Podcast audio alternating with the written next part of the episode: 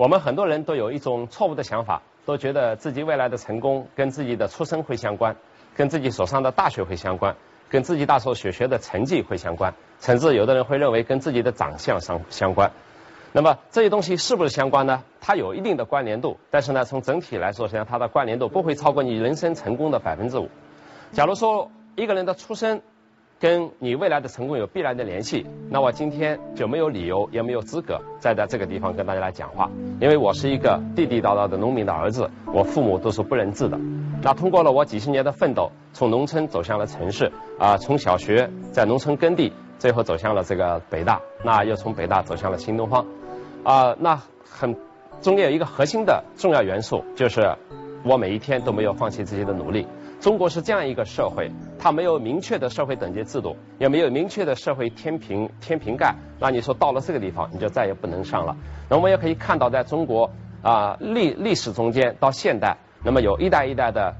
才俊人物，也是从普通老百姓走向了中国的舞台，有的走向了世界的舞台。比如说苏东坡，其实也是一个普通老百姓家里的人，但是最后变成了中国的大文豪从政治家到伟大的诗人到伟大的文学家所有的桂冠都带到了他的身上。那么也有很多同学都认为说，我上了个好大学我就能够这个成功，这也是一个错误的概念。比如说我是中国青年企业家协会的副会长，那我大概底下排了一下，有1000多位企业家，这个在中国企业家协会中间，青年企业家协会名牌大学毕业的，比如说北大清华等等毕业的，其实连10%都不到。那么剩下的80-90%的人，有的是还没有上过大学的，只是高中初中毕业，而有的呢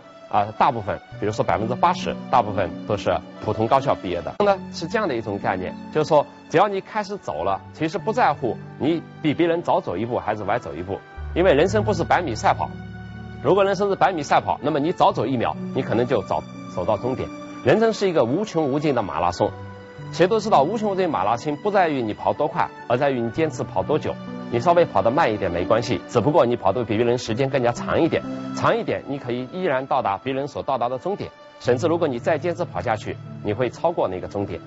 所以对于我们来说，从大学开始的往前走的路，也许上了名牌大学有了一个更好的基础，但是呢，还是我刚才的老话，如果我们进入了普通大学，其实就构成了自己未来奋斗的理由。那么从大学的成绩来说也是一样的，我们会发现大学的同学有的时候为了一个小小的理由，比如说为了争取奖学金，拼命的奋斗，使自己的成绩变得更加优秀。当然这无可厚非，但是呢，在大学的成绩是好是坏，也不构成你未来必然成功的标志。比如说我在北大的时候，我的成绩就是比较差的，在全班倒数第5名之内。那么我在毕业的时候依然是，就是跟我的同学相比，我的成绩依然很差。所以大学毕业的时候，我对我同学说，对不起，我追赶了大家5年，但是没有追赶上大家。但是呢，未来呢，我不会放弃努力。你们5年干成的，我干10年；你们10年干成的，我干20年。如果这辈子实在是追不上大家，我会保持心情愉快、身体健康。到了80岁以后，把你们一个一个送走了，我再走。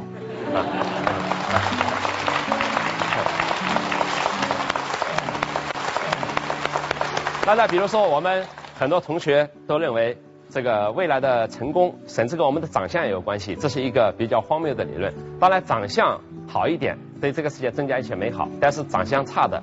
反而往往能给世界做出更大的贡献。当然这并不意味着长相好的没有贡献，我想说明的这是一点，就是说比如说申宇长得比我更加英俊我跟申宇相比，我显得更加的这个不英俊但是呢，我跟申宇两人在不同的战线上为这个社会做出不同的贡献而这种贡献实际上跟长相是没有关系的。所以如果跟人跟长相有关的话，那么这个世界上大概就不会有阿里巴巴，因为马云的长相比我还要难看，是吧？但是呢，这个长相好的人并不意味着做不做事情。比如说大家都知道另外一个公司百度的老总李彦宏他可是一出来就像电影明星一样的人物，长得如此的潇洒英俊所以当我们一些人在一起吃饭的时候，马云和李彦宏通常不坐在相邻的椅子上面。为什么坐在相邻的椅子上？他们俩的对照太明显了，所以他们所做出的决定一般都是把我放在中间，起到一个过渡作用。我想告诉同学们，就是你所有的一切都得从零做起那从零做起是不是你必然做不大呢？不是，因为人生奋斗的不是高中3年，也不是大学4年，也不是研究生3年，人生奋斗的是一辈子。一辈子有多长呢？根据现代医学所说，只要我们注意身体健康、心情开朗，我们大部分人活到100岁应该是比较轻轻松松。所以我坚持第一个理念，就是我们有没有事业不要紧，我们坚持开心，活到100岁非常的重要。因为非常简单，你活到100岁了，你不知道这辈子到底什么奇迹会发生。年轻时候不发生的，年老的也许发生了。不同的季节开放不同的花儿，有的花是在春天开的，比如说桃花；有的花是在夏天开的，比如说荷花；有的花是在秋天开的，比如说菊花；也有的花到了冬天寒冬来临的时候，它在开放，比如说梅花。大家可以设想一下，如果说这个季节这个自然在春天就把所有的花都开放完毕了，在夏天、秋天和冬天我们看不到任何花朵，大家可以想象这个世界将是一个多么无聊和枯燥的世界。那我们人的生命也是一样的，如果我们在青春时候把所有的精彩、人生的精彩都享受完毕，请问我们的中年和老年该怎么度过啊？所以呢，很简单，人生也有不同的开放花的季节。有的人可能就像春天的花朵一样，在10几岁、20几岁就已经名誉全球，或者是名满世界。比如说我们认识的很多歌星、明星，大概都是在年轻时候就成才了。那么也有的人可能到了中年的时候，他才开放花朵。我发现大量的中国企业家都是在中年的时候才开始开放花朵的。那么也有的人可能到了老年的时候，到了秋天甚至冬天才开花的。大家所不知道的是，比如说我们所知道的故事，姜太公在80岁的时候还在渭河边上钓鱼，这个鱼钩是直的和歪的他都看不清楚了。但是呢，在那个时候周文王看上了这么一个有智慧的老头，把他请到自己的身边，两人一起打下了周朝800年的天下。就是老头子由于心情开朗，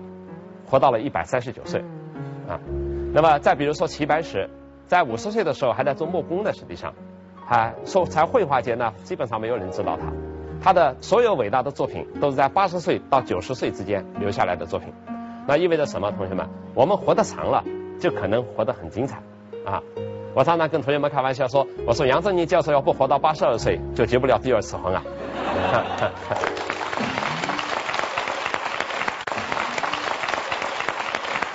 所以，这是第一个要素。但是呢，同学们还有另外一个问题，我们活得长并不等于活得精彩。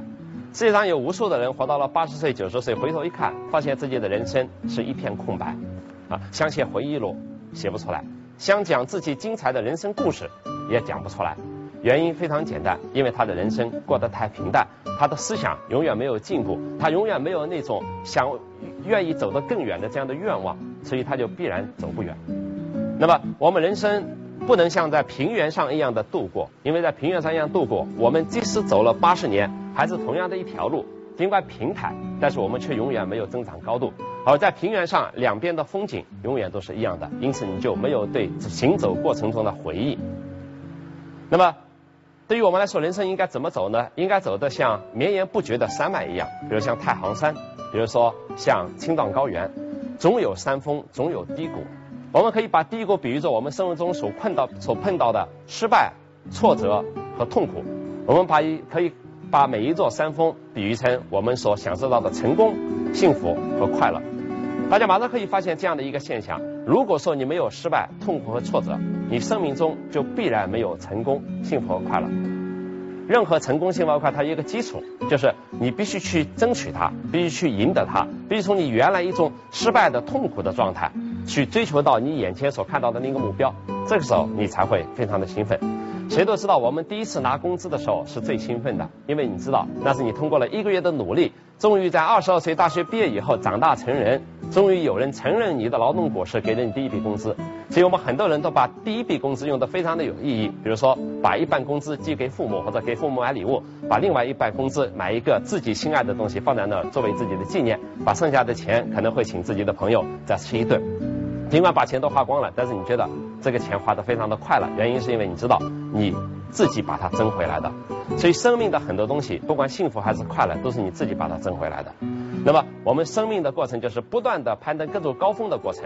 但是大家也发现这么一个现象，如果你站在了一座山峰顶上，你想要看下一座山峰，你会发现你必须走下谷底，你才能找到下一座山峰。如果山峰都是平着连过去的，这座山你也会觉得很没意思了。所以人生就是跌宕起伏的过程，但在跌宕起伏中间，不要忘了你每一次走向低谷，你所要做的就是爬上下一座更高的山峰。只有当你爬到下一座更高的山峰，你才能看得更远，你才能看到更加精彩的未来。那么在这个时候，你再到了老年以后，你每爬过的一座山峰变成了你生命中的一种记忆。当你自己写回忆录，或者把你自己故事告诉别人的时候，或者自己坐在夕阳底下，自己默默地回忆自己一生的时候，那么那一刻，我相信你应该是热泪盈眶的日子。当我们生命中给自己留下了很多热泪盈眶的日子以后，这种日子本身就变成了鼓励你、激励你往未来创造更多的让自己流泪、让别人流泪的日子。我说的流泪，不是痛苦的眼泪，不是失望的眼泪，不是绝望的眼泪，而是因为自己通过自己的艰难困苦坚持下去，最后努力成功以后得到的一种幸福的眼泪。我们看到很多运动员站在了领奖台上的时候，拿到金牌的时候，从来没有看到过哪一个运动员仰天大笑过。因为仰天大笑有的时候是一种无奈，但是我们看到了很多运动员热泪盈眶，原因非常简单，因为他们通过了几十年的努力，为的就是这一刻站在领奖台上，让全世界承认我的这种努力。他感动的不是那个金牌值多少钱，感动的是自己的成果获得了承认。很多时候坚持下去，不是因为我们坚强，而是因为我们别无选择。所以也有人说，于老师你很坚强啊。我也有的时候问运动员，我说你们真坚强啊，摔得半死不活还继续在做。他们就说，于老师我们有选择吗？没有选择，就像走路一样，比如说你要走100公里的路，你走到50公里的时候，你想放弃，因为你的脚已经走不动了，也许脚底下已经充满了血泡，但是你放弃会有什么结果呢？你往前走，走向目标是50公里，往后退，退到原地还是50公里。你说我就不走了，老子就待在这儿了，那你就像一匹孤独的狼待在原野上，别无选择，只有被别的动物消灭掉啊！那是什么概念呢？也就是说，意味着我们既然选择了人生的路，我们现在已经走了20年、30年甚至40年，我们人生要走90年、100年。你选择了往回走，永远是失败；你选择了停下来，永远是迷茫。你只有一个办法，为自己人生创造目标，并且坚定不拔地往前走，也许我们才能走向成功，也许我们才能走向被人认可。比如说，我是深刻地理解坚持下去不是因为坚强这句话的含义的，因为当初我从北京大学出来以后开始做新东方学校，我从北大辞职出来的，做了2年以后发现实际上做不下去，我想我是放弃了回到北大去教书吗？北大不一定会要我了。我到别的大学去教书吗？别的大学说你在北大都这么出来了，我们大学怎么敢要你啊？你说我停在这儿不做吧，那我面临失败。当我的所有的认识的朋友说，嗨，俞敏洪你这个个体是干不成的，甚至有人预料说俞敏洪要出去干事，那是肯定我们等着看笑话就行了啊。那我要是停下来，我要放弃了，那我最后的结果就是自己在一辈子的人生中间被打上了一个深深的失败的烙印，而这个失败烙印让我最后再想追求任何成功都不可能，因为我知道我的人生好像只能有失败，不能有成功。那倒过来想，就意味着我的人生只能有成功，不能有失败。再多的失败也不可怕，但是关键是最后你能迎来那最后一次的成功，让告诉世界我是能够做到我自己想做的事情的，这是非常重要的。因为否则的话，你放弃了就会很麻烦。比如说有一次我为了处理新东方的一点事情，喝了很多白酒，当场就晕倒了。